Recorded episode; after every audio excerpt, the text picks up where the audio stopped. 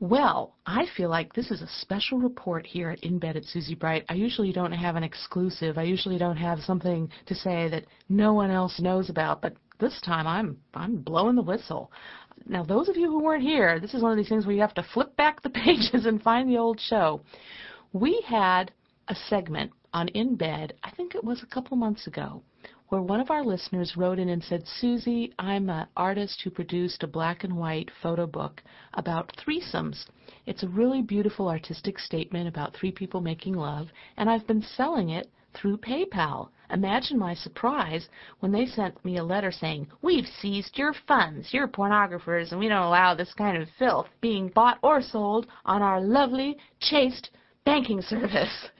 And the woman was just beside herself, and uh, she sent me a copy of her book, which was very much in the like artistic good taste, let's have a gallery exhibition sort of thing.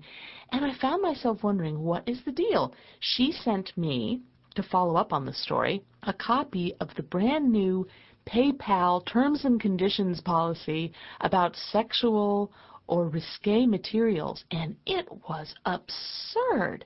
I mean, some idiot had just sort of sat around saying, well, you know, if you like have a collector's copy of Marilyn Monroe and Playboy, I guess that would be okay, but you can't have any other centerfolds. And it just went on and on and on. It was like some geezer in a rocking chair saying, well, it's just going to be a matter of my personal taste on a particular day when I've had my favorite drink. I mean, it was the most capricious, unfair, absurd, and sex negative and anti constitutional piece of garbage I'd ever seen. Now, I shouldn't say anti constitutional because they're a private business. They can do whatever they want, but you understand what I'm saying. It did not encourage free expression, it did not encourage their marketplace.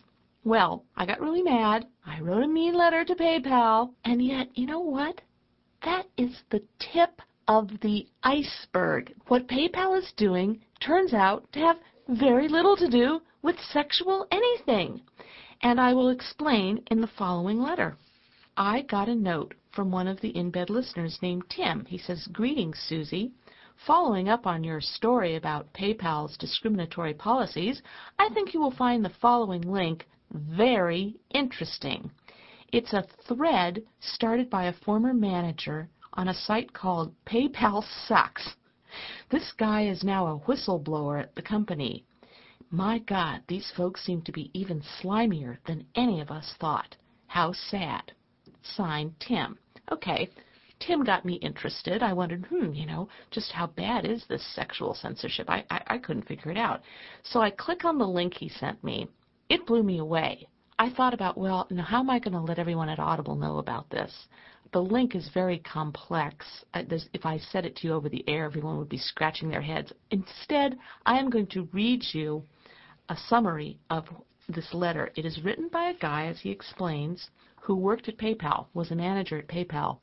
And I have to tell some of you up front, this isn't sexy, okay? This is this is a disaster, but it's like